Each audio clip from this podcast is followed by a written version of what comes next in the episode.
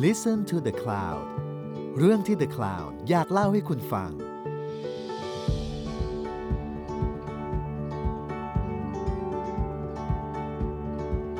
สวัสดีครับ ท่านผู้ฟังครับ วันนี้ My Planet Portfolio รายการที่จะชวนคุณมาเรียนรู้เรื่องการลงทุนที่เป็นผลประโยชน์ทั้งต่อสิ่งแวดล้อม และก็ต่อเศรษฐกิจของคุณด้วยนะครับ วันนี้เราจะได้มาคุยกันถึงเรื่องต้นไม้อีกครั้งหนึ่ง หากจำกันได้นะครับ รายการ My Planet Portfolio นั้นเราเปิดเรื่องเลยตอนแรกเลย ก็เรื่องของการปลูกต้นไม้นะครับ เราคนคงจำคุณคมวิทย์ที่มาเล่าให้เราฟังเรื่องของบริษัทอ่าหว่านเมล็ดปลูกต้นไม้ได้นะครับ แต่ว่าการปลูกต้นไม้ไม่ได้จบเพียงแค่การปลูกนะครับ จริงๆ แล้วก็เราก็มีคุณพงษาชูแนม มาคุยเกี่ยวกับเรื่องของบริษัทที่ทำทำบริษัททำไม้นะครับ โรงทำไม้ที่จะเอาไม้มาใช้ประโยชน์ด้วยนะครับ แต่วันนี้เราจะอยู่ในขั้นตอนของการดูแลรักษาต้นไม้นะครับ นั่นก็คือการทำรุกขกรรมนะครับ หรือการที่ทำให้ต้นไม้ที่เราปลูกมาเนี่ยนะครับ มีสภาพที่แข็งแรงคงทนนะครับ เราคงเคยพบว่าเวลาเราไปต่างประเทศทำไมต้นไม้เขาดูสวยเนาะแต่ว่าอยู่ในกรุงเทพของเรานะครับทำไมต้นไม้มันดูกุดกุดห้วนห้วนนะครับสิ่งเหล่านี้มันเคยเป็นปัญหามานานแล้วนะครับ วันนี้มีทีมลุกขกรที่พยายามเข้ามาแก้ไขปัญหาเหล่านี้นะครับ วันนี้เราจะเริ่มต้นมีมีหลายคนเลยนะครับ แต่ว่าเราจะเริ่มต้นคุยกับคุณสันติโอภาสประกรณ์กิจครับผมสวัสดีครับคุณสันติครับ สวัสดีครับ สวัสดีครับ มีคุณอรยานั่งข้างๆด้วยฮะครับผมคุณอรยาสุตบุตรด้วยนะครับ ครับคุณสันติคุณอรยาครับอ่าการทำงานเรื่องต้นไม้ที่เป็นการดูแลต้นไม้ในประเทศไทยนี่มันเริ่มต้นจริงจังมาสักกี่ปีครับ ก่อนหน้านี้ เขาเขาทำยังไงครับก่อนหน้าที่จะมีกระบวนการจริงจังเหล่านี้ครับ คือในส่วนของการทำงานจริงเนี่ยมันก็ไม่มีเป็นอุตสาหกรรมชัดเจน มีบริษัทที่ตัดแต่งมีความรู้อยู่ ผมว่าไม่เกินสักสี่ห้าบริษัท ที่เรารู้จักนี่มีบริษัทเดียว ตอนที่เรารู้จักเขาเนี่ยบริษัทเขาก็ไม่อยู่แล้วด้วยนะครับก็แต่ละบริษัทก็มี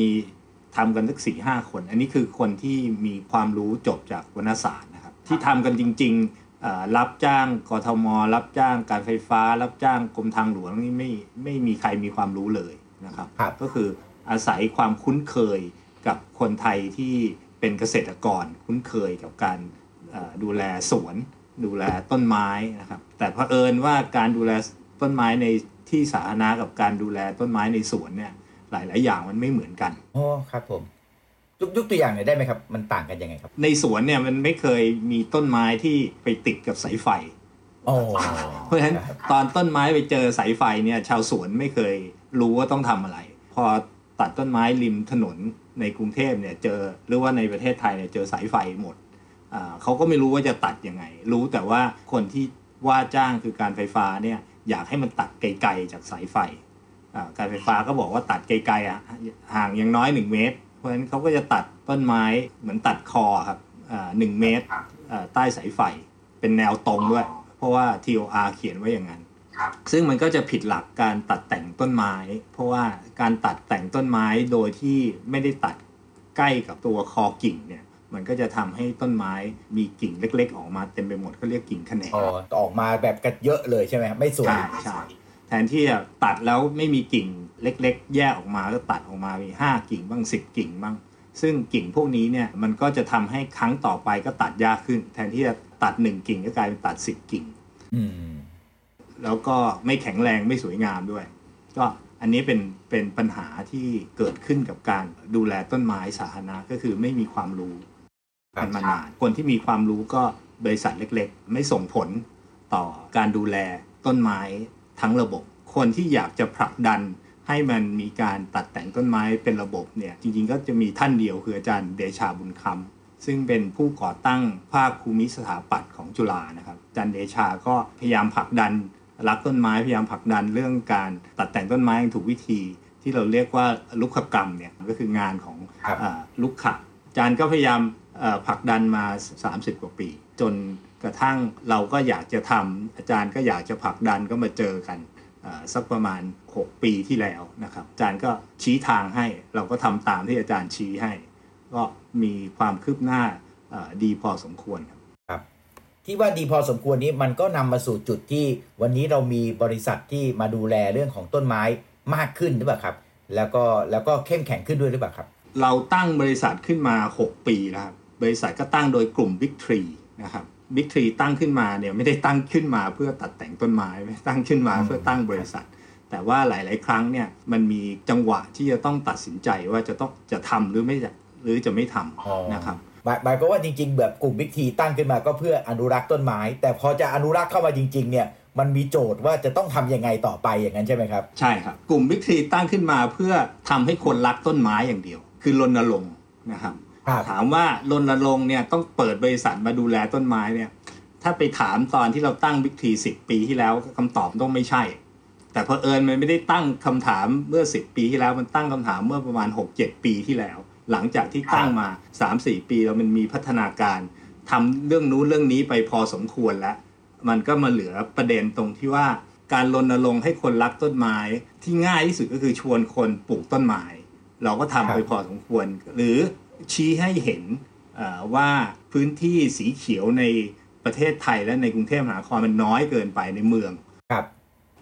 เหมือนอันนั้นเราทำไปพอสมควรแล้วสามสี่ปีแรก ๆ เราทำพวกนี้ไปเยอะแล้วอันหนึ่งที่เราเริ่มรณรงค์หลังคือช่วงสองสามปี หลังจากที่ตั้งมาก็คือว่าไอ้ต้นไม้ข้างถนนของ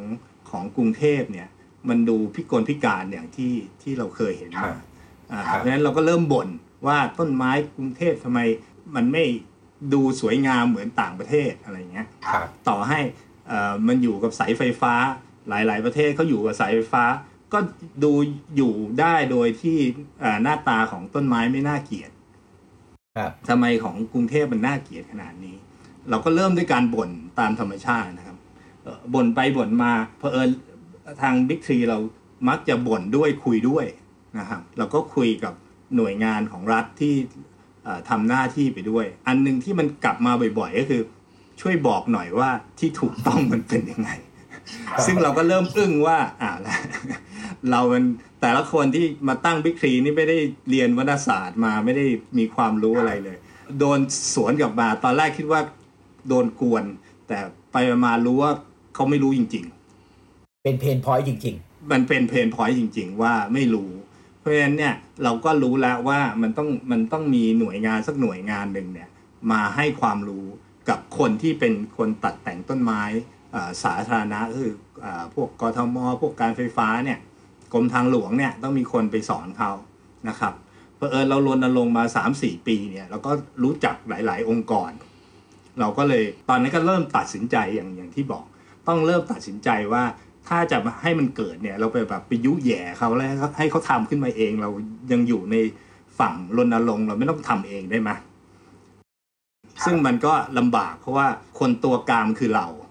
เราจะไปยุแย่ให้คนรอบๆข้างเราเที่มีศักยภาพทำทั้งหมดแล้วตัวเราไม่ทำเนี่ยเออจริงๆก็ทำได้แต่มันจะค่อนข้างน่าเกลียดนิดหน่อยครับ คือถ้ามันไม่เกิดไม่ไม่มั่นคง มันมีความเปลี่ยนแปลงเยอะนั้นต่าง ๆ นานา มีความเสี่ยงเข้าไปด้วย เราก็จะดูสบายไปนิดหนึ่งอย่างนั้นใช่มมันเหมือนแบบชวนเพื่อนไปลำบากตัวเราลอยตัวอะไรเงี้ย เราก็เลยคิดว่าอะเราช่วยเริ่มตั้งตอนแรก คนที่เหมาะมันน่าเนื่องจากเป็นการฝึกอบรมคนที่เหมาะคือน่าจะเป็นฝั่ง วิชาการเราก็ไปชวนครับเอ่อภาควิชาภูมิสถาปัตย์ของจุฬาลงกรณ์มามาครับร่วมตั้ง ก็มีหลายองค์กรนะครับช่วยกันหลาย ๆ คนช่วยตั้งนะครับ ก็คิดว่าถ้าสมมุติเราช่วยเขาตั้งเขาตั้งขายได้แล้ว เราก็แอบไปทำอย่างอื่น ไปแอบไปทำรณรงค์เอ่อเหมือนเดิม ก็ปรากฏว่าการตั้งก็เป็นไปได้ด้วยดี ทุกคนก็ให้ความร่วมมือดีครับเราก็มีการสอนตั้งนี่คือตั้งเมื่อ 7 ปีที่แล้วนะครับครับบิ๊กทีตั้งมาปี 53 ปี 57เนี่ยสามสี่ปีให้หลังเนี่ยเราก็ตั้งเอ่อโรงเรียนต้นไม้นะครับ เราก็ตั้งชื่อครับโรงเรียนต้นไม้น่ารักดีนะครับเราก็ฝึกอบรมลูกกรรุ่นแรกปี 57 ความตั้งใจของเราเนี่ยคือตั้งใจให้พวกกทมการไฟฟ้าเนี่ยมาเรียนครับแล้วก็ไปตัดเอง อ่า เพราะเขาเป็นคนเพราะเราอยากให้ต้นไม้สาธารณะครับเอ่อแข็งแรงเราก็ต้องให้คนที่เป็นครับคนดูแลเนี่ยมาเรียนครับก็เป็นการแก้เพนพอยต์เราไม่ได้ตั้งใจเท่าไหร่ที่จะให้ประชาชนธรรมดามาเรียนนะครับ แล้วเราก็พอรู้ว่าเนื่องจากเราเราคุยกับเขาพอสมควรเนี่ยเรารู้ว่าถ้าเกิดให้อ่าอยู่ดีวันหนึ่งเราอ่าชวนเขามาเรียน แล้วให้ให้กทมออกตังค์ด้วยเนี่ยโอ้โหเขาบอกว่ากว่าจะตั้งงบประมาณอีกสามปี ก็รอไปแล้วกัน ให้เขาไปทำพิธีตั้งงบประมาณก่อน ผ่านนู่นผ่านนี่ไป เราก็เลยคิดว่าถ้าเราเปิดวันนี้ให้เขามาส่งมาเรียนพรุ่งนี้เลยเนี่ย ต้องเรียนฟรีอะนะครับก็ต้องหาสปอนเซอร์ เราก็ได้ปตทเป็นสปอนเซอร์ปตทก็บอกว่าเนี่ยถ้าเป็นเป็นหน่วยงานรัฐเรียนฟรีเลย เราก็เลยเปิดรับบุคคลทั่วไปด้วยจริงๆเราก็เปิดรับแหละ แต่ว่าตั้งใจว่าจะให้บุคคลทั่วไปน้อยๆหน่อยหน่วยงานรัฐเยอะๆหน่อย มันสลับกันหน่วยงานรัฐน้อย เอกชนเยอะ มันก็เลยเกิดปัญหาต่อเนื่องมา เพราะว่าน้องๆที่อยากจะเปลี่ยนอาชีพมาเรียนเนี่ยเรียนจบแล้วเขาบอกว่าพี่หางานไม่ได้ ครับ ส่วนคนที่มีงานมีหน้าที่อยู่เดิมไม่ได้มาไม่มาเรียน ไอคนอยากที่จะเป็นลูกกรมาเรียนหางานไม่ได้ ก็มาบอกว่าพี่จบแล้วแหละ หางานไม่ได้ เอ่อทำไงดี เอ่อเราก็ปรึกษากับพวกอาจารย์ว่าอาจารย์ สมัยก่อนตอนสอนภูมิสถาปัตย์ตอนแรก ๆ มันจบแล้วหางานได้ไหมอาจารย์ก็บอกหาไม่ได้เหมือนกัน ก็ทนทนไปได้ไหมเราก็บอกไม่ไหว เพราะว่าถ้าทนทนไปรอบปีหน้าเรารุ่นสองเนี่ยเราไม่กล้าชวนเขาอะเพราะชวนมาแล้วเขามาเสียตังค์ด้วยเสียจังหวะชีวิตของเขาด้วย เหมือนได้ความรู้แต่ไม่มีอนาคตไม่โอเคใช่ไหมเวลาไปชวนเขามันก็อ้ำอ้ำอึ้งอึ้งเราก็เลย ตัดสินใจว่าถ้างั้นเราเปิดบริษัทให้น้องๆที่อยากทำงานจริง ๆ หางานไม่ได้ แต่ว่ามีฝีมือเนี่ยมาทำงาน เราก็ได้เราก็รู้ว่าเปิดตอนแรกมันขาดทุนแน่นอน ก็โชคดีว่ามีปตทคอยสนับสนุนปตทคิดว่าการสนับสนุนให้มันมีบริษัทเนี่ยมันก็จะทำให้มันยั่งยืน คือผลิตออกไปอย่างเดียวไม่มีบริษัทรับทำงานเนี่ย ทางปตทก็รู้สึกว่าเออมันก็ไม่ยั่งยืนนะแต่ถ้าเกิดทางบิ๊กทียอมตั้งบริษัทเนี่ยเขาก็สนับสนุนการตั้งบริษัทช่วงแรกๆ ซื้ออุปกรณ์ซื้ออุปกรณ์อะไรพวกเนี้ยอ๋อเป็นงบลงทุนให้ ก็จะทำให้มันยั่งยืนขึ้น เราก็เลยตัดสินใจเปิดบริษัทขึ้นมาอีก คือจะให้เห็นว่าเราตัดสินใจตามปัญหาที่มันเกิดขึ้นมาเรื่อยๆ ตั้งแต่ตัดสินใจตั้งโรงเรียนต้นไม้โดยไม่ได้ตั้งใจตั้งแต่แรก เปิดบริษัทลูกกรโดยไม่ได้ตั้งใจตั้งแต่แรกครับมันมีสาเหตุที่ต้องตัดสินใจว่าจะทำหรือไม่ทำแล้วเราก็ทำแล้วแล้วพอเปิดบริษัทแล้วเป็นไงบ้างครับ ก็ช่วงแรกๆเนื่องจากบริษัทที่เราเปิดขึ้นมาเนี่ย เราตั้งใจทำสองสาอย่างนะครับอย่างแรกก็คือ เราตั้งใจให้มีน้องๆมีงานทำอันนี้แน่นอนนะครับ แล้วเราก็ตั้งใจไว้ว่ามีงานทำขอให้มันยั่งยืนขอให้มันอยู่รอดอ่าก็คือพอเลี้ยงตัวได้นะครับออันที่สามก็คือตั้งขึ้นมาเนี่ยเราอยากให้ให้มาสนับสนุนอุตสาหกรรม ให้อุตสาหกรรมมันมันอยู่ได้ เพื่อทำให้การฝึกอบรมอันนี้มันยั่งยืน ถ้าเราทางบริษัทสามารถที่จะสนับสนุนได้อย่างไงเนี่ยก็จะทำนะครับ อันที่ 4 ก็คือ ถ้าเราจะทำเป็นอาชีพเนี่ยเราต้องทำให้มันได้มาตรฐาน ก็คือตั้งเป้าของบริษัทลูกกรก็คือการตัดแต่งต้องเป็นระดับนานาชาติอ๋อครับแล้วแล้วในแง่ตลาดเป็นยังไงครับ เพราะว่าตอนแรกมันเหมือนไม่มีตลาดใช่ไหมตอนสมัยก่อนโอ้ยเดี๋ยวเดี๋ยวนี้สมัยนี้ก็ยังเป็นเนาะกว่าจะหาคนตัดต้นไม้สักคนก็หาแถวแถวบ้านนั่นแหละ ใครที่พอจะปีนใครที่พอจะมีเลื่อยก็พอมาตัดไปไอ้จะพูดถึงมาตรฐานอะไรนี่ก็ก็ไม่มีนะ อย่างมากก็คนตัดจะให้ชี้ตัดตรงไหนเขาก็ตัดให้ตรงนั้นแหละนะครับ แล้วแล้วตอนแรก ๆ ตลาดมันเป็นยังไงครับ ที่เริ่มต้นขึ้น มันก็จะมี2ส่วน จริงๆ ตลาดเนี่ยจะแบ่งเป็น 3 ส่วนก็ได้ ก็คือหน่วยงานรัฐนะครับที่จริงๆ ทั่วโลกเนี่ยงานหลักๆ ลูกกรเนี่ยคือของหน่วยงานรัฐนะครับ เพราะว่าหน่วยงานรัฐมีต้นไม้ในการดูแลเยอะมาก อันที่ 2 ก็คือพวกองค์กรทั้งหลาย นะครับ พวกบริษัทบริษัท พวกคอนโดคอนโดหมู่บ้านอะไรทั้งหลายที่มีต้นไม้อยู่ อันที่สามก็คือตามบ้านคนนะครับเพราะฉะนั้นช่วงแรกเนี่ยมันไม่มีใครเข้าถึงหน่วยงานรัฐนะครับ เพราะว่าเขาเขามีมาตรฐานวิธีการของเขาอยู่ หน่วยงานรัฐนี่จ่ายค่าตัดแต่งต้นไม้ถูกมากนะครับ เราไม่สามารถทำตามที่ตั้งใจไว้คือตามทำตามมาตรฐานนานาชาติได้ มันไม่มีบริษัทไหนสามารถมีต้นทุนต่ำกว่า 100 บาทต่อต้นได้ เพราะฉะนั้นมันก็เลยเหลือแค่ระดับองค์กรกับระดับตามบ้านนะครับ เนื่องจากค่าใช้จ่ายมันหลายๆพันบาทต่อต้นเนี่ย เพราะฉะนั้นคนที่สามารถที่จะรับราคาประมาณนี้ได้เนี่ยก็ต้องมีฐานะดีพอสมควรนะครับเพราะฉะนั้นก็ช่วงแรกๆมันก็จะเป็นพวกที่ต้นไม้เขาแพง ต้นไม้เขามีค่ามาก ถ้าเปรียบเทียบเรามักจะเปรียบเทียบเหมือนเหมือนเลี้ยงสุนัขที่บ้านครับมันก็มีคนที่เลี้ยงสุนัขแบบใช้ข้าวเหลือต้นทุนเท่ากับศูนย์บาทอย่างเงี้ยมันก็มีคนเลี้ยงต้นไม้เหมือนเลี้ยงสุนัขอย่างนี้เหมือนกันก็คือปลูกทิ้งๆไว้ไม่ดูแลเลย แล้วไม่ตั้งใจที่จะจ่ายตังค์ดูแลด้วย ในขณะเดียวกันก็จะมีคนรักหมามากหมาเข้าโรงพยาบาลทิ้งจ่ายเป็นแสนได้อะไรเงี้ยมันก็จะมีคนที่ตัดแต่งต้นไม้ครั้งหนึ่งจ่ายเป็นหลักแสนได้ก็มีเหมือนกัน เพราะฉะนั้นมันก็ต้องเป็นระดับพวกนี้ถึงจะสนับสนุนได้นะครับ แต่นี้มันมีส่วนที่2คือตามองค์กรต่างๆ ที่ไม่ได้เป็นองค์กรของรัฐช่วงแรกๆเนี่ยก็จะเป็นพวกตามมหาวิทยาลัยนะครับที่มีต้นไม้ใหญ่เยอะนะครับจริงต้นไม้ใหญ่ในประเทศไทยก็มีอยู่แค่สองที่ที่ในเมืองนะครับ ก็คือในมหาวิทยาลัยในกับโรงเรียนกับในวัดนะครับมีอยู่สองที่ แต่ว่าพวกที่ตัดแล้ว มีค่าตอบแทนได้เนี่ยก็ช่วงแรกก็จะเป็นพวกมหาวิทยาลัยนะครับต่อมาก็จะเป็นตามวังโบราณนะครับวังที่เราดูแลมาก็จะเป็นวังที่ลบบุรี วังที่สุขโขทัยวังที่อยุธยาครับผมเคยไปเจอทีมงานที่อยุธยากำลังตัดอยู่พอดีเลยนั่นแหละก็ต้นไม้ใหญ่ ๆ ก็จะอยู่ประมาณนี้ครับ วัดวังแล้วก็ มหาวิทยาลัยแล้วแล้วประชาชนทั่วไปเขาเริ่มรู้สึกว่าอพอจะรับได้แล้วหรือยังครับ ประชาชนทั่วไปที่มีต้นไม้ที่เขารักต้นไม้ ถ้าถ้าจัดระดับแบบเป็น A B C อะไรพวกนี้ตอนนี้การตัดแต่งต้นไม้แบบปราณีตแบบรุกขกรเนี่ยมันยัง A B อยู่คนทั่วไประดับ C ถ้าเป็นแบบ marketing ระดับ C เนี่ยยังยังไม่ไหว ยังรู้สึกว่ามันแพงไปอ๋อครับผม แต่ว่าที่น่าสนใจก็คือจุดเริ่มต้นมันมาจากต้นไม้ที่เป็นต้นไม้ของรัฐ คุณสันติก็เล่ามาว่าด้วยเหตุนั้นต้องมาทำโรงเรียนต้นไม้ ด้วยเหตุนั้นจึงมาตั้งเป็นบริษัทลูกกร แต่ฟังจนจบแล้วเหมือนกับว่าตลาดนั้นก็ยังเข้าไม่ได้อยู่ดี ด้วยเหตุผลเรื่องงบประมาณที่เขามีให้ในอัตราที่น้อยมากใช่ไหมครับ ตอนแรกยังเข้าไม่ได้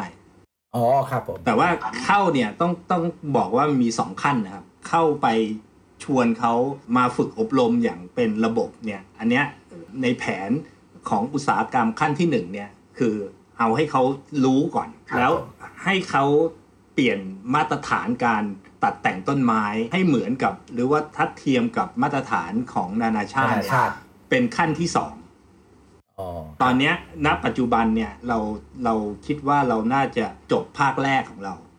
ภาคแรกของเราก็ใช้เวลาประมาณ 6 ปี นะครับตอนนี้เราก็เริ่มเริ่มภาคที่สองของอุตสาหกรรม ลูกกรรม ภาคที่สองนี่หมายถึงว่าตอนนี้เริ่มที่จะมีมาตรฐาน ที่จะเราเริ่มผลักดันมาตรฐานถ้าเราภาคสองจบเนี่ยก็คือหมายความว่าหนึ่งลูกกรเป็นวิชาชีพ ซึ่งอาจารย์พรเทพจากคณะวรรณศาสตร์ก็คืออย่างวิศวกรสถาปนิกอะไรพวกนี้เป็นวิชาชีพ ก็หมายถึงว่าคนที่จะออกแบบบ้านออกแบบอาคารได้ ต้องเป็นวิศวกรต้องเป็นสถาปนิกเราก็หวังว่าสักวันหนึ่งคนที่ตัดต้นไม้ขนาดใหญ่เนี่ยต้องเป็นวิชาชีพก็คือต้องต้องมีไลเซนมีใบอนุญาต รับรองว่ามีความสามารถพอนะครับอันนั้นอันที่หนึ่งอันที่สองที่เป็นภาคสองของเราเนี่ยก็คือเหมือนที่เมื่อกี้ยกตัวอย่างไว้ว่า TOR ปัจจุบันแล้วตั้งแต่ในในอดีตเนี่ยของการไฟฟ้าเนี่ย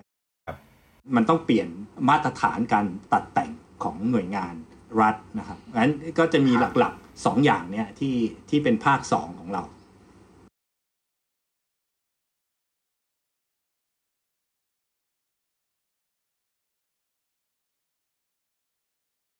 ขยายออกมานะครับ คนที่เรียนจบแล้วก็มาทำงานอย่างนี้ต่อไปด้วยใช่ไหมครับใช่ อันนี้อันนี้เป็นเป็นส่วนหนึ่งของภาคแรกของเรา ภาคแรกของเราเนี่ยเราได้ทำแนะนำมาจากสองทางนะครับภาคแรกก็คือพอเราเริ่มย้อนกลับไปตอนเราเริ่มโรงเรียนต้นไม้เนี่ยเราก็รู้ล้วตั้งโรงเรียนต้นไม้เสร็จตั้งบริษัทเสร็จ คราวนี้เราอยากที่จะทำให้ทั้งโรงเรียนและบริษัทยั่งยืนเนี่ยเราก็รู้แล้วว่าเราต้องทำให้มันเป็นอุตสาหกรรมแหละแล้วเรามองซ้ายมองขวาไปมันไม่ค่อยมีคนอื่นที่จะมาช่วยเราเท่าไหร่ อันนี้เราต้องทำเอง เราต้องผลักดันให้เกิดอุตสาหกรรมขึ้นมาเอง มันก็ครับเผอิญเรามีจังหวะที่มีพวกอยู่ในอุตสาหกรรมลุกกรรมของเออโลกเอ่อโดยเฉพาะในเอเชียเนี่ยเอ่อเขามาเจอกันเอ่อที่เชียงใหม่เอ่อสักประมาณ 6 ปีที่แล้วนะครับครับก็คือหลังจากที่เราตั้งโรงเรียน 1 ปีเนี่ยเราก็เริ่มคิดแล้วตั้งโรงเรียนตั้งบริษัทเอ่อปีเดียวกันเนี่ยเราก็เริ่มคิดแล้วว่าจะทำยังไงให้มันยั่งยืน ปีหนึ่งเราพอมันมีจังหวะปุ๊บว่าอะ มันมีพวกนี้เข้ามากัน เราก็เลยไปขอคุยกับเขา คือจริงๆเขาก็มาทำเอ่ออุตสาหกรรมของเขาแหละ แต่ว่าเขาพักโรงแรมเดียวกัน ตอนเช้าครับพวกนี้ยังเมาสั่งๆยังไม่ค่อยสั่งอยู่กินข้าวเช้ากันอยู่ เราก็ไปขอคุยกับเขาขอความรู้เขาว่าทำยังไงเนี่ยเรากำลังจะตั้งธุรกิจอันนี้ขึ้นมา เขาก็น่ารักมากทุกคนก็ให้ความกรุณาเล่าให้เราฟัง ชี้ช่องให้เราวันนั้นเช้าเดียวเนี่ยเราเราเหมือนมีรถแมพในการตั้งอุตสาหกรรมเอ่อลูกค้ากรเอ่อเขาก็บอกว่าครับยูยูต้องทำสามอย่างอะหนึ่งก็คือคุณยูต้องตั้งสมาคม อันที่สองก็คือยูต้องมีกิจกรรมของสมาคมอะก็คือต้องมีการแข่งเหมือนที่เราจัดแล้วน้องออยได้แชมป์บ่อยๆเนี่ยอ่าครับอันเนี้ยต้องทำแล้วยูทำสองอันปุ๊บเนี่ย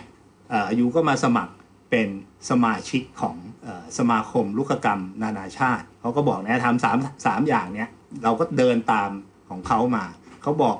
เราสามอย่างเราใช้เวลาประมาณ 4 ปีทำได้ทุกอย่างตามที่เขาบอกไว้ อันนี้ก็เลยจบภาคแรกของเรา ก็คือมีเราสามารถตั้งอุตสาหกรรมได้แหละคำว่าคำว่าตั้งอุตสาหกรรมเนี่ยอาจจะหมายความว่ามี องค์ประกอบที่ครบถ้วนถูกในการที่จะทำให้การดำเนินการในด้านนั้นๆเนี่ยนะครับมันต่อยอดไปข้างหน้า มันต้องมีหลายบริษัทก็อะจะตั้งเป็นสมาคมครับได้มันต้องมีหลายคนหลายบริษัทครับอ่าภาษาสมัยใหม่ก็อาจจะบอกว่าเป็นอีโคซิสเต็มเนาะใช่ใช่มีอะไรใช่ที่มันมาเกี่ยวเนื่องกันนะครับในทางธุรกิจครับเอ่อแล้วตอนนี้บริษัทต่างๆ ที่ตั้งขึ้นเนี่ยมันมีลักษณะที่เฉพาะตัวที่แตกต่างที่เสริมหนุนกันยังไงนะครับลองลองเล่าให้ฟังแล้ววันนี้มีเรามีตัวแทน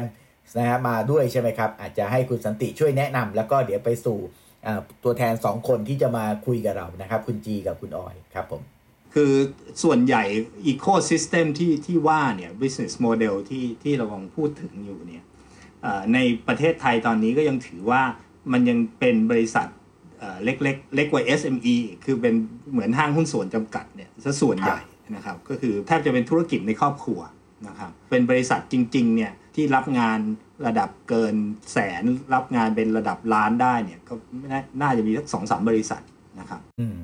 ครับซึ่งโมเดลพวกนี้ก็คล้ายๆ ผมเข้าใจว่าน่าจะคล้ายๆ ที่มาเลยนะครับ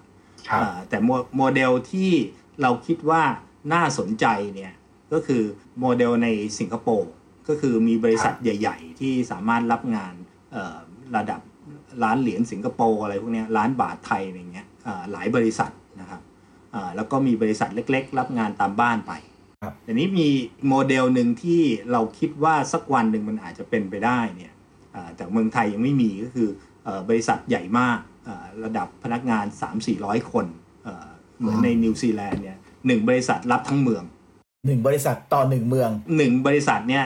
ทำทุกอย่างทำดูแลต้นไม้สาธารณะทุกต้นในเมืองนั้น รวมจนถึงบ้านเล็กๆ บ้านน้อยๆ ที่อาจจะมีงบ มีงบประมาณน้อยๆ ก็สามารถมาติดต่อบริษัทได้เหมือนกัน ไม่ใช่ อันอันนี้คือต้นไม้สาธารณะเหมือนรับต้นทั้งไม้กสาทธารมณะเท่านั้น คือกทมบอกว่าสมมตินะฮะกทมหรือว่าเชียงใหม่เนี่ยบอกว่าอ่าทั้งเมืองเนี่ยอ่าเปิดประมูล แล้วบริษัทนี้ได้ก็รับไปเลย 1 ปี 4 ปี 5 ปี รับไปเลคยรับผมซึ่งจำนวนครับต้นไม้ที่ต้องดูแลเนี่ยมหาศาลนะครับครับ ก็หมายถึงว่าเขาต้องมีอุปกรณ์อุปกรณ์เยอะมากมีรถ 40-50 คันอะไรเงี้ยอ่าแต่ในทางกลับกัน ถ้าถ้าทำโมเดลนี้การวางแผนมันดีเนาะใช่คือมันสามารถที่จะรู้ได้ว่าต้นไม้อยู่ตรงไหน แล้วก็จะหมุนคนใช่ครับ แล้วก็จะหมุนคนยังไงรวมถึง ถ้าเราสะเราอาจจะสามารถทำประวัติต้นไม้ แล้วก็มองไปในระยะไกลได้ว่าจะปรับปรุงอย่างไรให้มันมีสุขภาพที่สมบูรณ์ยืนยาว โมเดลที่ทางเอ่อบริษัทรุกขกรตอนนี้ทำอยู่เนี่ยก็คือครับมันจะไม่ไม่เหมือนนิวซีแลนด์นะครับแล้วก็ไม่เหมือนสิงคโปร์ก็คือครับเอ่อ เราทางบริษัทรุกขกรเนี่ยเหมือนเป็นเป็นคนทำรับลูกค้านะครับ เราทำ back office อ๋อให้ แต่ว่าเรามีน้องๆที่เคยอยู่กับเรา หรือว่าไม่ได้อยู่กับเราเนี่ย เหมือนเป็น subcontractor รับงานจากเราไป เราก็ทำเอ่อ basic function ที่ไม่ใช่เป็นการตัดทั้งหมด ก็หมายถึงว่าเรารับงานเราทำการออกเอกสารเอ่อทำบัญชีให้จ่ายภาษีให้ทำ back office ให้เอ่อ น้องๆก็สะดวกรับงานแล้วก็ไปทำให้ได้มาตรฐานอย่างเดียว เราเป็นคนตรวจการบ้านให้ เราเป็นคนครับบอกให้ว่าตัดกี่กิ่ง ต้นนี้ตัดกี่กิ่งเขามาก็ครับดูดูโจทย์ต้นนี้ตัดสี่กิ่งกิ่งนี้กิ่งนี้เขา execute อย่างเดียว อันนี้ก็เป็นครับโมเดลที่ทางบริษัทรุกขกรใช้อยู่ ครับ อันนี้ก็ละเอียดกว่าไม่ใช่ละเอียดเรียกว่าลงลึกกว่าแพลตฟอร์มหน่อย ไม่ไม่ใช่ครับเป็นแค่คนรับประสานแต่ว่าเป็นไปถึงขนาดที่ต้องไปช่วยวางแผนออกแบบด้วยอย่างนั้นใช่ไหมครับใช่ครับครับ แล้วตอนนี้มีทีมที่รับจากบริษัทลูกค้ากรตอนนี้อยู่กี่ทีมนะครับ อันนี้มีประมาณสามถึงห้าทีมค่ะอืมก็จะเอ่อผลัดเปลี่ยนกันไปบางครั้งงานเยอะๆก็ก็มีรับรับพร้อมกันสามทีมก็มีเหมือนกันอ๋อถ้านับครับผมนับว่าเวลารับรับงานสมมติเป็นงานใหญ่เนี่ยบางทีเราก็มาแบ่งให้กับบริษัทอื่นนะครับโอเคครับงั้นเดี๋ยวเราลองมาคุยที่คุณออยนะครับ คุณออยเข้ามาสู่วงการนี้ยังไงครับผม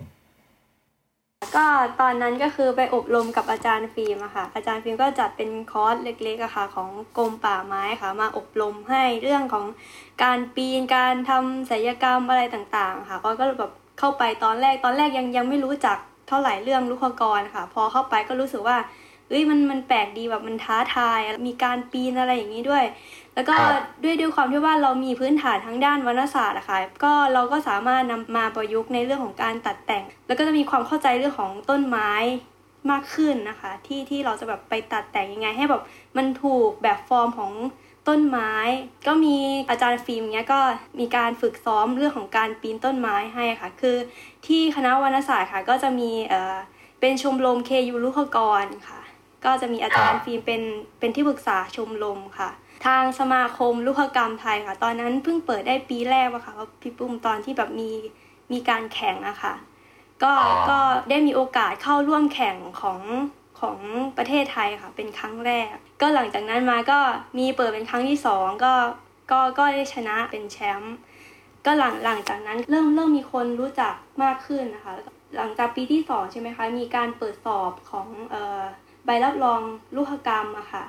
ก็ออยก็สอบสอบผ่าน ทีเนี้ยก็เออได้ทางสมาคมอะค่ะ ช่วยโปรโมทเรื่องของงานเรื่องอะไรอย่างเงี้ยมีบ้างก็แบบเริ่มมีคนรู้จักค่ะเขาก็จะติดต่อมา อย่างอย่างเช่นออยก็คือว่ามีรับตัดแต่งด้วยคือของออยยังยังไม่ได้เป็นบริษัทค่ะแต่ว่าเป็นงานรับอิสระอะค่ะ ก็ก็คือแบบมีมาก็รับไปแต่ถ้าตัวเองไม่ว่างก็แบบไม่ได้รับอะค่ะก็จะมีติดต่อมาบ้าง เป็นหน่วยงานของรัฐเอ่อส่วนใหญ่ที่ออยไปทำก็คือแบบเป็นบ้านลูกค้า แล้วก็มีเอ่อหน่วยงานของรัฐ แต่ว่าเขามีบริษัทที่เป็นแนวแลนสเคปอะค่ะก็คือออกแบบภูมิทัศน์อะไรเงี้ยแต่ว่าคือส่วนใหญ่เขาไม่ได้ไม่ได้แบบมีปีนต้นไม้หรือว่าดูแลต้นไม้ใหญ่อะค่ะ พอเขารู้จักว่าเออเราทำงานด้านลูกกรรมแบบมีดูแลต้นไม้ใหญ่เขาก็แบบมา มาจ้างอีกทีนึงให้ไปทำในนามของเขาอะไรแบบนี้ก็มีค่ะ แล้วก็มีรู้จักแบบเรื่อยๆแบบไปทำโดยตรงเลยก็มีประมาณเนี้ยน่าสนใจค่ะมากเลยตอนนี้แสดงว่าณถึงนาทีนี้ออยคิดว่าน่าจะเป็นเส้นทางของอาชีพเนอะเส้นทางของชีวิตต่อไปได้อย่างนั้นใช่ไหมครับ ใช่ค่ะ ออยคิดว่ามันคือปกติออยเรียนวรรณศาสตร์ใช่ไหมคะ ส่วนใหญ่ก็คือว่า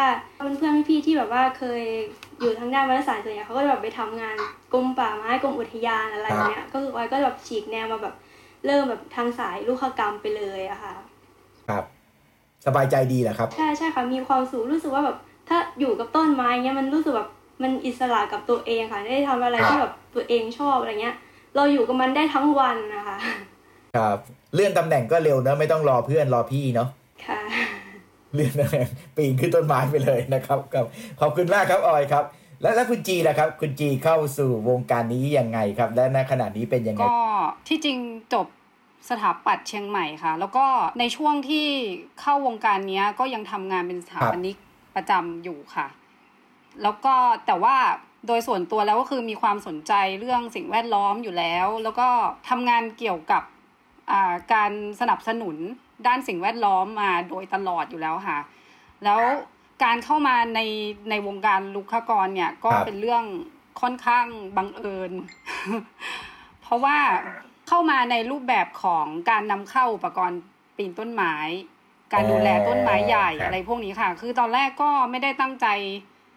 คือมีมีเพื่อนมีเพื่อนอยากได้อุปกรณ์ตัวนี้ ซึ่งมันไม่มีขายในเมืองไทย แต่ลูกค้ากรต้องใช้ อ่าเราก็ไปนำเข้ามาให้อย่างนี้ค่ะ โอ้โห นี่อีโคซิสเต็มจริงๆเลยนะครับ คุณสันติเริ่มแบบว่าใช่ใช่มีคนเป็นคนช่วยนำเข้าเฉยๆ ตอนแรกนำเข้าเฉยๆตอนหลังจากติดใจนำเข้าป่ะครับเฉยๆ แล้วก็เราอันเนี้ยต้องเรียกว่าบังเอิญจริง ๆ ตอนแรกเราก็คิดว่าเราจะเปิดเป็นร้านเล็ก ๆ ขายอุปกรณ์ปีนต้นไม้เล็ก ๆ นึกว่ามันเล็กค่ะ แต่ว่าไปไปๆมาๆเอ่ออุปกรณ์ชิ้นหนึ่งหลายพัน อะไรแบบเนี้ยค่ะ มันทุกทุกชิ้นคือแพงแล้วมันก็เลยกลายเป็นว่า ก็เริ่มมีแบรนด์ อุปกรณ์ปีต้นไม้มาติดต่อ แล้วเราก็อ่าได้ได้ไปเป็นตัวแทน อยู่อยู่หลายแบรนด์อย่างเงี้ย แล้วก็เลยจับพัดจับผูมันต้องใหญ่ขึ้นมาแล้วค่ะ แล้วพอมันเริ่มมีลูกค้ามาถามว่าแนะนำให้หน่อยไปตัดแต่งอะไรที่ไหนอะไรอย่างเงี้ยค่ะ ก็เริ่มก็เริ่มเยอะขึ้นเรื่อยๆ แล้วคือ เอ่อทีมทีมของที่ทางบิ๊กทีทางพี่ปุ้มพี่สันติเนี่ยเขาเขาสร้างมาเนี่ย มันก็เริ่มแข็งแกร่งขึ้นเรื่อยๆ เราเราเราก็รู้จักทีมวิทยากรอย่างนี้ค่ะ อ่า เราก็เริ่มเริ่มโยนงานให้ แล้วมันก็จะมีงานที่ต้องรับในนามบริษัทอะไรแบบนี้ค่ะ ก็เลยจริง ๆ อะเพิ่งจะเปิดเพื่อการเนี้ยเมื่อประมาณต้นปีนี้เองค่ะ แสดงว่าตอนนี้ธุรกิจนี่กำลังขยายตัวพอสมควรนะเริ่มมีแบบว่า หมายถึงว่าเริ่มมีรายใหม่ ๆ เข้ามาเรื่อยๆเรื่อยๆเรื่อยๆอย่างนั้นได้ไหมครับอ่าคือเราไม่ใช่รายใหญ่ที่สุดในประเทศอะค่ะ คือเราไม่ได้แบครับบเหมือนเราโตมาจากบริษัทที่เล็กมาก ๆ แล้วก็แบรนด์ที่มาติดต่อเราคือเขาสบายใจที่ทำงานกับเรา ครับผมส่วนแบรนด์แบรนด์ใหญ่แบบว่าเจ้าใหญ่ที่เขามีหลาย ๆ แบรนด์ถือแบบเยอะมากเงี้ยมันก็มีในไทยเหมือนกันค่ะ เหมือนเราเป็นครับแค่หน่วยเล็ก ๆ ที่ support วงการนี้เองค่ะอ๋อเอ่อครับผมแล้วพอเรามาทำเออบริษัทตัดแต่งต้นไม้ แต่ว่าคือเราเราเราเหมือนเราอยู่ในวงการเนี้ยมาตลอดอะเราก็จะเห็นทั้งภาพที่ตั้งแต่นำเข้าอุปกรณ์ทำงานคือเวลาเอ่อ ลูกค้าเราหรือทีมวิทยากรเนี่ยไปเราเราก็ไปไปหน้างานเนี้ยเราก็จะไปหน้างานด้วยเพื่อดูว่าเขาใช้อุปกรณ์อะไรยังไงมีปัญหาอะไรบ้างอ๋อแล้วก็ครับลูกค้าก็จะมาบอกเราเราเราจะ follow ตลอดว่าเอ้ยอุปกรณ์มันดีไหมมันก็คือตั้งแต่นำเข้าดูแลลูกค้ากร แล้วก็ไปถึงลูกค้าทั่วไปด้วยอะค่ะ ดูแลลูกค้าทั่วไป ลูกค้าทั่วไปหมายความว่า ลูกค้าที่ที่มาให้ตัดแต่งอย่างเงี้ย คือเราก็อ๋อ follow ครับผมเขาครับ ว่าตัดแต่งเป็นยังไงอะไรยังไง ก็เลยแบบถ้ามีพื้นที่อะก็อยากจะแชร์ปัญหาค่ะ ครับเชิญเลยครับเชิญเลยคปัรับญหาเรื่องของลูกค้ากรนะอย่างหนึ่งคือที่ชัดเจนเลยคือต้นทุนสูงมาก ครับ ค่ะ ต้นทุนสูงมาก พอราคามันสูงอะเขาก็ไม่ไหวอย่างนี้ค่ะเขาก็ต้องมากดราคาลงไปเรื่อยๆอ่า แล้วมันก็จะมีการตัดราคากันปึ๊กปึ๊กปึ๊กปึ๊กลงไป เจ้าที่ตัดราคาเยอะๆตัดราคาตัวเองอะลงไปเยอะๆอะก็จะอยู่ไม่ได้ครับเพราะว่าต้นทุนอุปกรณ์อะก็สูงอยู่แล้ว แล้วทำไมต้นทุนถึงสูงส่วนหนึ่งนะคะ เป็นเพราะว่าภาษีนำเข้าอ๋อครับใช่ค่ะคือภาษีนำเข้าเนี่ยสูงมากยกตัวอย่างเช่น หมวก safety เนี่ยค่ะ ภาษีประมาณ 20-40%แล้วแต่วินิจฉัยอืม ซึ่งหมวกเนี่ยนะคะถ้าเอาเข้ามาในประเทศเนี่ยอุปกรณ์หลายอย่างเนี่ยมันเป็นอุปกรณ์ safety ก็ถือว่ามันแบบช่วยชีวิตคนอะ่ะมันมันอยู่ในกลุ่มอุปกรณ์ safety ซึ่งอยู่กลุ่มเดียวกับกู้ภัยดับเพลิง ซึ่งใช้มาตรฐานของภาษีนำเข้าอะแบบเดียวกันครับค่ะ คิดว่าแบบถ้าสามารถแบบว่าลดต้นทุนตรงนี้ได้อะราคาก็จะต่ำลง แล้วก็ราคาตลาดก็อาจจะต่ำลงไปอีกได้อย่างนี้ค่ะ อ่าแล้วแล้วก็ในแง่ของเรื่องการลดต้นทุนอีกแบบหนึ่งที่มองว่าน่าจะได้คือลูกค้ากรอะเขาจะมีเรื่องการตัดแต่งต้นไม้อย่างเงี้ยแล้วมันมีเรื่องไม้ที่เอามาใช้ได้ มีเรื่องครับมีเรื่องใบที่เอามาทำปุ๋ยได้ อะไรพวกเนี้ยค่ะมันมันมันกลับมาหมุนเวียนขายอยู่ในตลาด อย่างเงี้ย คือ คือเราก็ไม่รู้ว่าแบบลาย ลายย่อยๆเนี่ยจะสามารถทำได้ไหม ซึ่งอันเนี้ยพี่ติพี่ปุ้มก็เหมือนกำลังทำอยู่เหมือนกันนะคะ กับทางธรรมศาสตครัร์บอันเนี้ยก็เป็นเป็นอีกแนวทางหนึ่งที่ช่วยลดต้นทุน แล้วก็ครับผมมีมีอีกเรื่องหนึ่งค่ะ คือวิธีการทำงานของลูกค้ากร รู้สึกว่าการประเมินความเสี่ยงต้นไม้เนี่ยสำคัญมาก ๆ เลยค่ะ เพราะว่าเวลาเราเข้าไปอะอ่าเราเราประเมินจากข้างนอกว่าสุขภาพเป็นยังไงดูกิ่งดูอะไรอย่างเงี้ยค่ะ แล้วเราก็เราก็คิดราคา แต่ว่ามันจะมีบางเคสที่ขึ้นไปแล้วเจอโพรงใหญ่มากข้างบนอ๋อมองไม่เห็น อันเนี้ยมันก็คือคอสที่มันเพิ่มขึ้น ลูกค้าบางคนเข้าใจ ลูกค้าบางคนไม่เข้าใจ ก็เลยคิดว่าถ้ามันผลักดันให้มีคอสตรงเนี้ยได้อะก็จะทำให้ไม่เข้าเนื้อมากค่ะ เบื้องต้นเนี่ยมันจะได้เป็นราคาที่ลูกค้าไม่ต้องจ่ายเพิ่มในบางเคสด้วยอย่างเงี้ย คือตกลงกันตั้งแต่แรกเลยอย่างเงี้ยค่ะครับดูเหมือนว่ามันจะเป็นไดเลม่าเหมือนกันนะครับ เป็นทางสองแพร่งระหว่างการที่จะบริหารจัดการต้นทุนยังไง ให้มันถูกลงกับการที่อีกด้านหนึ่งเราก็มีความจำเป็นที่จะต้องทำให้ลูกค้าเข้าใจ แล้วก็ยอมรับในการที่จะให้บริการที่มันสมเหตุสมผลกับค่าใช้จ่ายนะครับ แล้วก็มันก็ยังมีอีกด้านหนึ่ง ที่อาจจะต้องทำให้นโยบายที่จะสนับสนุนอุตสาหกรรมนี้นะครับเข้าใจนะครับ เพราะว่าดูเหมือนมันจะอยู่อีก sector หนึ่ง อย่างเช่น คนเก็บภาษีอย่างนี้เป็นต้นนะครับผมโอเคครับ ขอบคุณมากเลยนะครับคุณจี เดี๋ยวเรามาที่อาจารย์พรเทพนะครับ ซึ่งจากคณะวรรณศาสตร์นะครับ ซึ่งเป็นทีมที่ทำหน้าที่เกี่ยวกับเรื่องของอการพัฒนาตัวลุกขกรนะครับ ให้มี มาตรฐานที่คุณสติก็ได้เล่าให้เราฟังตั้งแต่ต้นนะครับ ไม่ทราบอาจารย์พรเทพมีประเด็นที่อยากจะแลกเปลี่ยนอย่างไรครับเรียนเชิญอาจารย์ครับในมุมของผมเนี่ยนะครับก็คิดว่าช่วงนี้เนี่ยอุตสาหกรรมในการดูแลต้นไม้ หรือว่าอุตสาหกรรมที่เกี่ยวข้องกับธุรกิจสีเขียวเนี่ย BCG อะไรของเราเนี่ยมันกำลังมีกรอสที่ค่อนข้างก้าวกระโดดนะถ้าถามในมุมผมนะนะครับเพราะว่าเมื่อวานก็มีการจัด บรรยายพิเศษมาเรื่องหนึ่งก็มีเชิญวิทยากรมาท่านหนึ่งก็มีตัวเลขที่ผมบวกคร่าวๆก็น่าจะเป็นหมื่นล้าน เฉพาะธุรกิจตรงนี้ที่เราทำทำกันอยู่นะครับซึ่งส่วนหนึ่งเนี่ยก็เป็นเรื่องของลูกกรด้วยนะครับ ก็แต่ว่าอย่างที่หลายท่านพูดไปเนี่ยคือบ้านเราเนี่ยมันขาดในเรื่องของกฎเกณฑ์มาตรฐานที่จะบอกว่าใครคือ ใครคือตัวจริงตัวปลอมนะถ้าใช้คำง่ายๆนะคือคือพอพอธุรกิจมันเริ่มมีการเติบโตที่กระโดดมากๆ เนี่ย มันเริ่มมีผู้เล่นรายใหม่ ๆ ที่เราก็ไม่รู้เหมือนกันว่าเขาคือใครมาจากไหนนะครับ แล้วก็มาถึงก็ตั้งบริษัทตั้งชื่อว่ารุกกร นะครับบลาบลาบลาแล้วก็ไปบิดงานแข่งกัน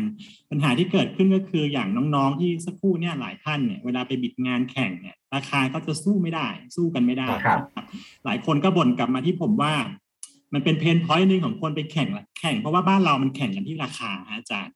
ใครแน่นอนว่าใครถูกกว่า แม้แต่ในเกษตรเองเนี่ย ผมส่งลูกศิษย์ไปบิดงานแข่งบ่อยนะแล้วก็แพ้ แล้วก็แพ้ปรากฏว่า พอไปดูงานที่คนที่รับงานไปแล้วเขาตัดเนี่ยปรากฏว่าโอ้โหเนี่ยผมกลับไปแล้วทำไมเอาคนแบบนี้มาตัดตัดได้ยังไง ก็เคยไปคุยหลายคณะนะครับเขาก็บอกว่าในเมื่อมัน bid ราคามาถูกกว่า มันก็ต้องได้งานนะอาจารย์จะทำยังไงได้นะในเมื่อกฎเกณฑ์แบบนี้นะครับเลยเป็นความพยายามหนึ่งที่ผมเนี่ยก็ก็ร่วมกับทางสมาคมด้วยนะครับ แล้วก็อาทิตย์ก่อนเนี่ยก็ทำงานร่วมกับสถาบันคุณวุฒิวิชาชีพ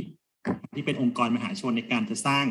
เส้นทางของการเป็นรุกขกรขึ้นในประเทศไทยนะครับ คือสุดท้ายเนี่ยเรามองไปถึง certificate ที่ออกโดยภาครัฐสมาคมเองเนี่ยเป็นเป็น Certified Body เป็น CB หนึ่งแล้วแหละ แต่ว่าเป็นของภาคเอกชนอยู่นะครับคือคือผมอยากผลักดันให้ไปอยู่ในกฎหมายที่เป็นเหมือนพระราชกฤษฎีการับรองอาชีพลูกขกรเลยนะครับขั้นต่อไปเนี่ยผมมองว่ามันควรจะถูกผลักดันไปอยู่กฎหมาย ไปอยู่ในกฎหมายบางตัว เช่นกฎหมายท้องถิ่น กฎหมายที่เกี่ยวข้องกับทางสาธารณะของกทมนะครับกรมทางหลวงครับ ใช่ การไฟฟ้าอะไรพวกนี้คือต้องต้องผลักดันไปถึงจุดนั้นให้ได้นะครับ อันนี้เป็นจุดอ่อนหนึ่งของบ้านเราที่อาชีพเนี้ยมันยังจริงๆอะมันยังไปได้อีกเยอะ ถ้าเทียบกับง่ายๆคือสิงคโปร์ที่เราพูดถึงกันบ่อยนะครับใกล้ๆบ้านเราเนี่ยคือการทำอาชีพลูกกรเนี่ยเป็นอาชีพที่รายได้ไม่ไม่น้อย ถ้ายำทำในอเมริกาเนี่ย annual salary ผมว่าก็น่าจะมีเจ็ดเจ็ดหมื่นแปดหมื่นต่อปีอะฮะ มันก็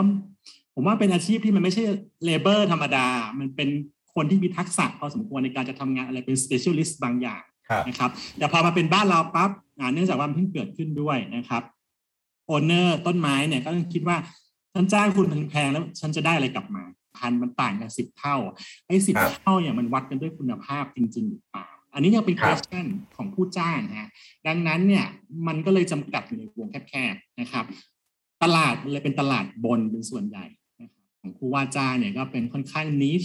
มากๆ พอสมควร คือคนจ้างนี้อาจารย์ คนจ้างจ้างเลย ส่วนใหญ่จะไม่ถามราคานะครับอ๋อครับการผมนะจะจ้างเลยคือไม่ต้องเอาต้นนี้ให้สวยแค่นี้จอ๋อบครับผมจริงๆนะครับ แต่ถ้าถ้าเจอแบบว่า เอ๊ะลดได้เท่าไหร่ทำกี่วัน เท่านี้ได้ไหมเท่านั้นพวกนี้จะไม่จ้าง อันนี้ชัดเจนมากคือมันมันแบ่ง layer เหมือนน้ำกับน้ำมันเลยฮะตอนนี้บ้านเราครับแต่ว่าถ้าถ้าเราจะจับแค่ตลาด niche เนี่ยผมว่ามันมันก็ยังไม่ได้ volume เท่าที่ควรนะครับเพราะว่าเอาจริงๆ ตอนนี้มันยังอยู่ได้ น้องๆยังอยู่ได้ เพราะว่าผู้เล่นยังน้อยนะครับ ตลาด niche เนี่ยต้องการ arborist จริง ๆ ซึ่งมันมีตัวอยู่ไม่เยอะนะครับครับระดับชาติเนี่ย ตอนนี้ก็ไม่เกิน 30 คน 20กว่าคครันบนะครับ ระดับนานาชาติก็มีอยู่สองคน มันมันไม่มีตัวเลือกเพราะฉะนั้นเนี่ยแน่นอนว่าเรายังซึมไปในตลาดพวกนี้ได้ แต่วันหนึ่งถ้ามันอิ่มนะครับวันหนึ่งที่สมาคมเปิดสอบปีละสองครั้งคนสอบเยอะขึ้นเยอะขึ้นนะครับณวันนั้นเนี่ยถ้าไม่มีฝั่งของคนใช้เนี่ยนะครับวันนั้นเราต้องตัดราคากันหนักกว่านี้อีกนั่นคือครับปัญหาที่ย้อนไปถึง G เมื่อกี้ด้วยนะครับเพอ๋ราะอว่ามันมาแพงอยู่แล้ว เซตหนึ่งเนี่ยกว่าจะขึ้นต้นไม้ได้เนี่ยนะครับเอาว่าถ้าเอาแบบมาตรฐานทุกชิ้นเนี่ยต้องมีแสน ต้องมีแสนห้าอยู่แล้วกว่าจะทำงานได้ฉะนั้นเนี่ยไม่ใช่ใครก็จะมาลงทุนในธุรกิจนี้ได้ นอกจากการลงทุนด้านความรู้แล้วมันต้องมีลงทุนด้านอุปกรณ์ด้านรถด้านสารพัดนะครับครับอันนี้คือปัญหาที่เกิดขึ้นครับ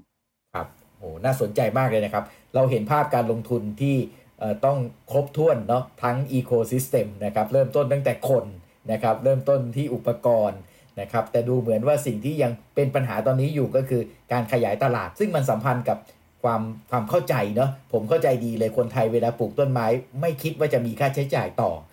เมื่อใดๆก็ตามที่จะต้องตัดต้นไม้เขารู้สึกว่าเอ๊ะทำไมจะต้องตัดเนาะนะครับ ส่วนตลาดบนมากๆอย่างที่อาจารย์พรเทพว่ามันเป็นลักษณะที่เขาคิดเรื่องจะรักษา ก็คือเมื่อไหร่ก็ตามที่เขาเปลี่ยนความรู้สึกที่มีต่อต้นไม้นั้น เป็นความรู้สึกที่จะมีการรักษา มันก็คล้ายๆ กับที่คุณสันติพูด เหมือนเราจะไปรักษาสัตว์เลี้ยงของเรา เราก็ยินดีทุ่มไม่อั้นอะ บางครั้งแพงกว่าเราอีกเนาะแต่ว่าต้นไม้ก็เหมือนกันนะถ้าถ้าคิดปลูกมาเฉยๆแล้ววันดีคืนดีต้องตัดกิ่งลงเนี่ยความรู้สึกแบบเอาเอาถูกสุดนะอันนี้ก็เป็นปัญหาเป็นปัญหามากเลยครับ เพราะงั้นมันอาจจะต้องเหลือจิ๊กซอว์สำคัญนะซึ่งจริงๆก็เป็นจิ๊กซอเริ่มต้นที่คุณสันติเนี่ยเข้าสู่วงการเหมือนกัน ก็คือจิ๊กซอที่ว่าจะทำยังไงให้คนรักต้นไม้ถึงขั้นรักษาเนาะมันเป็นไปได้ไหมครับว่าตอนนี้เราอาจจะยังค่อยๆไต่ ความรู้สึกของคู่คนจากเดิมคือไม่อยากให้ใครตัด แต่ตอนนี้จะมาถึงการลงทุนรักษาครับอาจารย์พรเทพครับ เราเรากำลังจะไปถึงจุดนั้นได้ไหมครับ เป็นไปได้แน่นอนครับ เป็นไปได้แน่นอนคือตอนนี้คนรักต้นไม้มาก โดยเฉพาะคนในเมืองอย่างคนกรุงเทพเนี่ยนะครับ คือถ้ามีใครมาตัดสักแอะหน้าบ้านเนี่ยถ่ายลง Facebook ละแล้วก็ ด่าเละตุ้มเป๊ะไปหมดนะครับ ผมไม่เคยเห็นใครชื่นชมคนที่ตัดต้นไม้สักคนหนึ่งนะหมายถึงที่ตัดครับตัดอย่างที่เราเห็นกันอยู่นะส่วนใหญ่ก็ถ่ายรูปแล้วด่าเละอย่างเดียวนะครับ คือคนอย่ารักต้นไม้นะครับ รักรักรักส่วนรักนะครับ แต่พอถึงครับเวลาบางครั้งเนี่ยต้องจ่ายเงินเองเริ่มคิดหนักละ นะครับครับเพราะเขาจะต้องบาลานซ์น้ำหนักระหว่างเงินที่ต้องจ่ายกับคุณค่าที่เขามอบให้ต้นไม้ต้นนั้นด้วยครับนะผมคือบางครั้งเนี่ยรักจริง แต่ว่าพอเจอราคาเนี่ยเขาสู้ไม่ไหว อันนี้ก็ต้องเข้าใจเขาด้วยเพราะบ้านเราเนี่ยจริงๆมันก็เป็นประเทศที่ไม่พร้อมจะจ่ายเพื่ออะไรการนี้มากเท่าไหร่นะฮะครับคือไม่พูดถึงตลาดแบบตลาดท็อปๆซึ่งเขาไม่ได้เกี่ยงอะไรพวกนี้อยู่แล้วนะคะครับผมตลาดแมสมันคือก้อนกลางๆนะครับครับเราก็ต้องพยายามจูนให้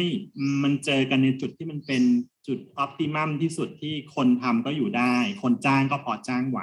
นะครับครับผแต่มว่าจุดหนึ่งที่ผมอยากโฟกัสก็คือต้นไม้ในพื้นที่ที่เป็นส่วนกลาง เป็นสาธารณะนะครับทางของกทมต่าง ๆ พวกเนี้ย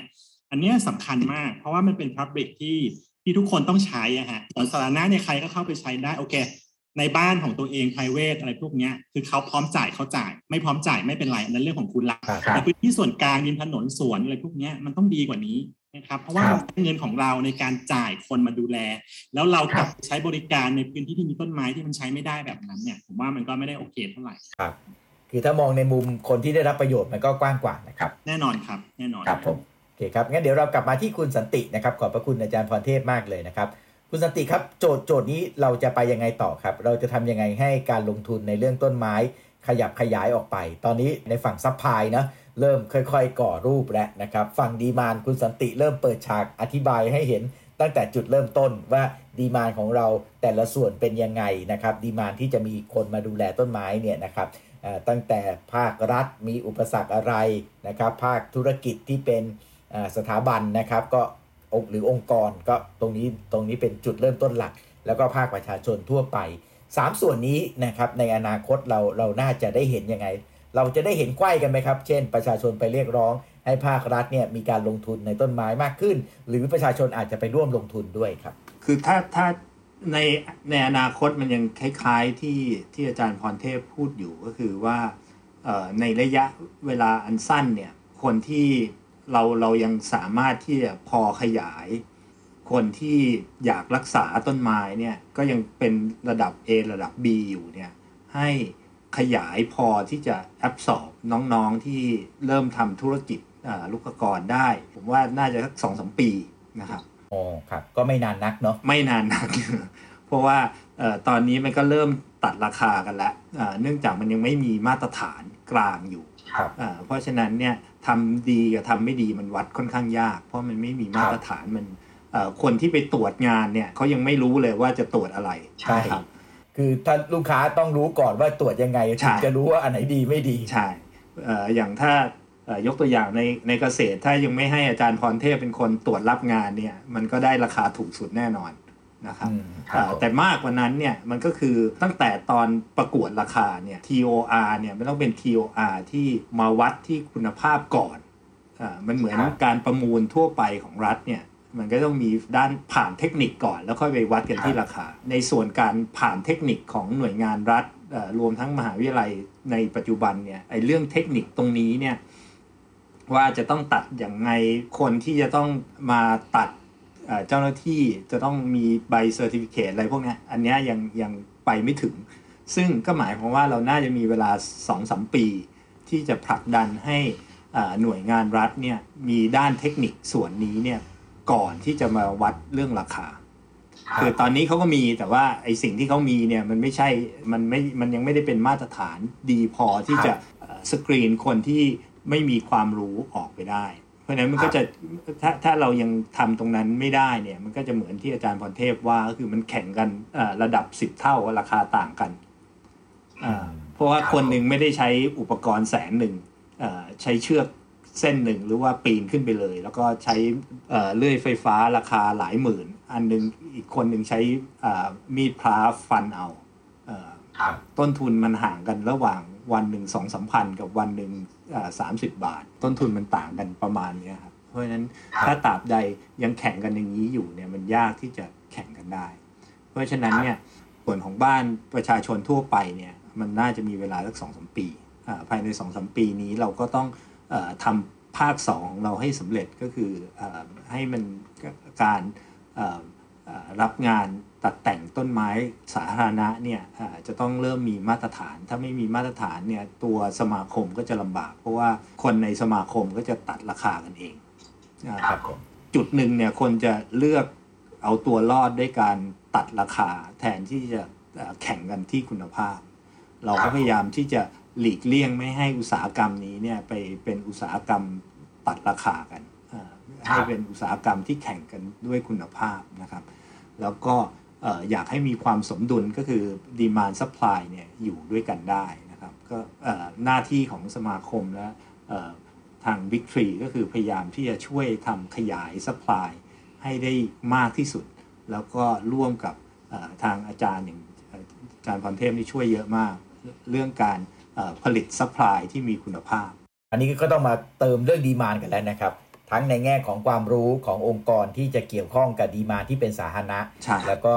ความพร้อมที่จะลงทุนใน demand ที่เป็นของแต่ละบุคคลนะครับ มันมีเครื่องมือทางการเงินอะไรไหมครับ ที่จะพอเข้ามาช่วยทำให้การลงทุนในลักษณะแบบนี้เกิดขึ้นได้จริงจังมากขึ้น ผมยกตัวอย่างว่า มันเป็นไปได้ไหมครับที่ผมจะเดินไปบอกกทม บอกว่าเดี๋ยวผมขอดูแล หรือบางบัวทองบอกว่าเดี๋ยวต้นไม้นี้ ผมช่วยรับดูแลอะไรอย่างนี้ครับ ที่จะที่จะมีลักษณะเป็นแบบการกระจายบทบาทในการเข้ามาดูแลต้นไม้ของประชาชนมากขึ้นครับจริง ๆ เอาเฉพาะทางกรทมเนี่ยผู้บริหารกรทมเคยพูดเล่นๆนะครับ แต่จริงๆ ถ้าเราเราเอาแกคงเอา ก็คือบอกว่าการตัดแต่งต้นไม้ทั้งกรทมเนี่ยบิ๊กทรีรับไปได้ไหม อ๋อครับ คือจริง ๆ แกคงจะส่งเจ้าหน้าที่หลายพันคนแกตามมาด้วยนะ คือสำหรับทางกรทมเนี่ยเหมือนคล้ายๆ กับการไฟฟ้าสมัยก่อนเนี่ยการไฟฟ้า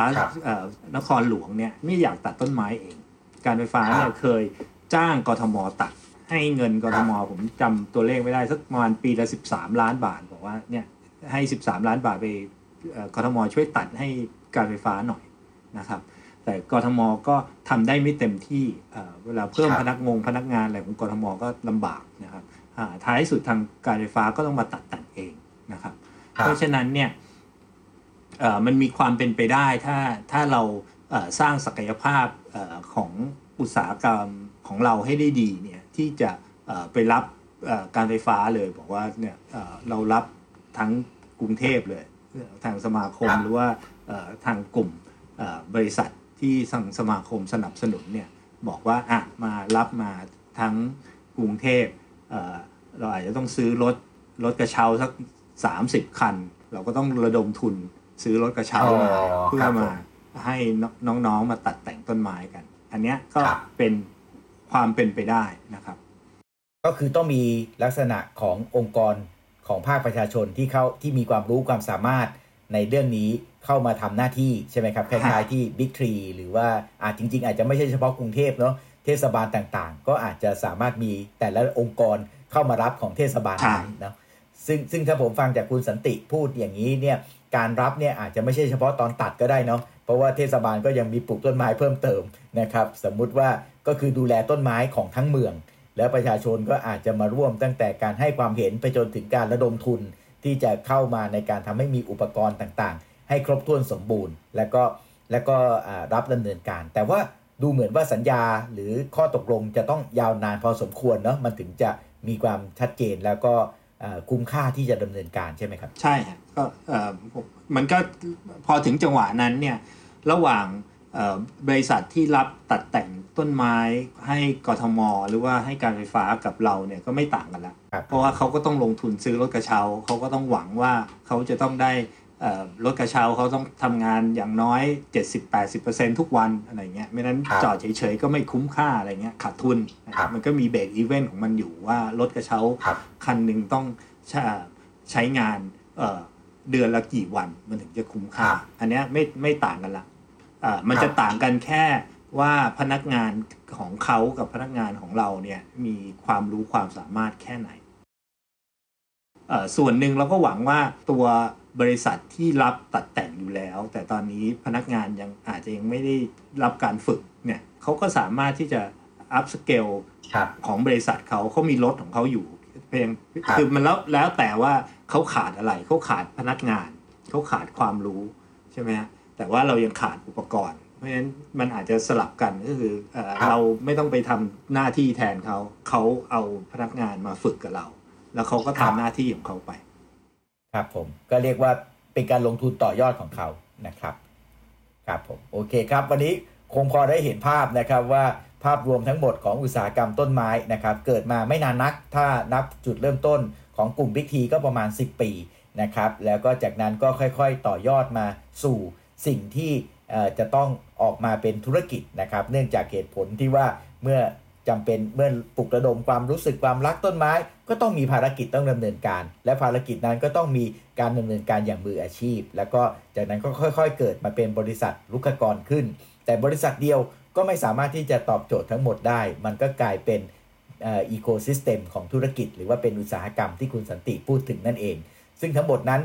ต้องพยายามทำให้มันเกิดความสมดุลระหว่าง demand นะครับ ความต้องการกับ supply ที่มีคุณภาพ แล้วก็ทุกๆ คนทุกๆ องค์ประกอบก็พยายามที่จะก่อรูปนะครับ ไม่ว่าจะเป็นทรัพยากรบุคคล เป็นการลงทุนในทรัพยากรบุคคลที่มีความรู้ความสามารถ อย่างที่อาจารย์พรเทพเล่าไว้นะครับ ไม่ว่าจะเป็น การก่อตั้งธุรกิจใหม่ๆนะครับไม่ว่าจะเริ่มต้นจากจับพลัดจับผลูหรือไม่ว่าจะเริ่มต้นจากการที่เข้าใจลูกค้าทุกๆ กลุ่มมากพอแล้วนะก็เกิดมาเป็นธุรกิจใหม่ๆ อย่างคุณจีแล้วก็คุณออยนะครับแล้วก็มาถึงจุดที่เราก็จะต้องมองต่อไปข้างหน้าว่าเมื่อมันเกิดการเติบใหญ่ขึ้นมาเนี่ยทำยังไงที่ supply กับ demand เนี่ยจะไปด้วยกันนะครับแล้วก็คุณสันติก็ช่วยเล่าให้เราฟังว่า แผนการขั้นต่อไปนะครับด้านหนึ่งก็คือทำยังไงให้ การที่จะตัดต้นไม้ของสาธารณะนั้นมีมาตรฐานเพิ่มขึ้น และต่อไปมันอาจจะมีไม่ใช่แค่ตัวมาตรฐานนะครับ มีแบบจำลองในการที่จะดำเนินการมากขึ้น ซึ่งฟังที่คุณสันติเล่าเนี่ยก็คล้ายๆกับนิวซีแลนด์ใช่ไหมครับที่เป็นนิวซีแลนด์โมเดลซึ่งถ้าเป็นแบบนั้นการเข้ามามีส่วนร่วมของประชาชนเนี่ยก็น่าจะเข้ามามีส่วนร่วมได้อย่างกว้างกว่านะครับแล้วก็ระยะยาวด้วยนะครับไม่ทราบคุณสันติมีอะไรที่จะกล่าวเพิ่มเติมในช่วงท้ายไหมครับ ก็จะขออนุญาตเสริมนิดนึงอะค่ะว่า ครับเชิญคุณอรจยาริงคๆบแล้วเอ่อความคืบหน้าในต่างจังหวัดเนี่ยก็ก็ค่อนข้างจะดีนะคะ อย่างเช่นโอ้ดีเอ่เลยอครับ ค่ะ เทศบาลนครเชียงใหม่เอ่อเทศบาลนครศรีธรรมราชเนี่ยก็เอ่อทำงานร่วมกับเอ่อรูปกรณ์จริงๆ แล้วอาจจะมากกว่าในในกรุงเทพนะคะ เช่นเอ่อเทศบาลนครเชียงใหม่ตอนเนี้ยเขาเริ่มจัดงบประมาณนะคะ แล้วก็ปรับแก้ TOR เพื่อที่เขาจะจ้างรูปกรณ์อาชีพ นะคะตัดแต่งเอ่อต้นไม้เนี่ยซึ่งก็จะเป็นทีมที่รู้จักกันดี แล้วก็เป็นหนึ่งในในแชมป์ปีนต้นไม้ แต่ว่าเป็นแชมป์ประเภทชายนะคะเป็นเป็นเป็นน้องผู้ชายที่เอ่อได้ที่หนึ่งของของประเทศไทยเนี่ยตอนนี้ก็ตัดแต่งอย่างต้นยางนาที่สารพีนะคะเอ่อต้นโพต้นไทรที่อยู่บริเวณเอ่อกำแพงเมืองเอ่อเชียงใหม่อะค่ะตรงตรงคลองกูเมืองของเชียงใหม่เนี่ยก็ตอนเนี้ยก็ทำด้วยงบประมาณของเทศบาลแล้วก็ทำร่วมกับทางเอ่อการไฟฟ้าที่เชียงใหม่ด้วยนะคะ หรือว่าเอ่อ ในนครศรีธรรมราชเองเนี่ยเขาก็จะมีเอ่อการฝึกอบรม ซึ่งทางวิกตรีเนี่ยค่ะกับทีมบริษัทเอ่อลูกกร วิสาหกิจเพื่อสังคมเนี่ยก็ไปช่วยจัดอบรมให้อาจารย์พรเทพก็เคยไปเอ่อช่วยเป็นวิทยากรนะคะแล้วก็ทราบมาว่าตอนนี้งบประมาณของของหน่วยงานท้องถิ่นเนี่ยอย่างเทศบาลแล้วก็อบจอบจเนี่ยจัดเอ่ออบรมเองเลยนะคะ แล้วก็ถ้าจริงถ้าไม่มีสถานการณ์โควิดเนี่ยปีเนี้ยก็จะจัดเป็นครั้งที่ 3 ซึ่งใช้งบประมาณครับของ อบจทั้งหมดนะคะแล้วก็เริ่มที่จะจ้างเอ่อรุปกรในพื้นที่เนี่ยค่ะเอ่อทำงานด้วยงบของเอ่ออบจนะคะแล้วก็ล่าสุดเนี่ยเราก็ได้คุยกับทางกรุงเทพมหานครโดยเฉพาะสำนักงานสวนสาธารณะเนี่ยก็เริ่มที่จะเอาข้อมูลนะคะเรื่องค่าใช้จ่ายเรื่องอุปกรณ์ต่างๆเนี่ยพยายามที่จะเอาเข้าไปใส่ใน TOR ของของสำนักงานสวนอีกทีหนึ่งเพราะความจริงสำนักงานสวนเนี่ยก็เริ่มจ้างนะคะ subcontractor ที่ไปดูแล สวนสาธารณะอยู่แล้วมันแนวโน้มเนี่ยฟังดูจากผู้บริหารชุด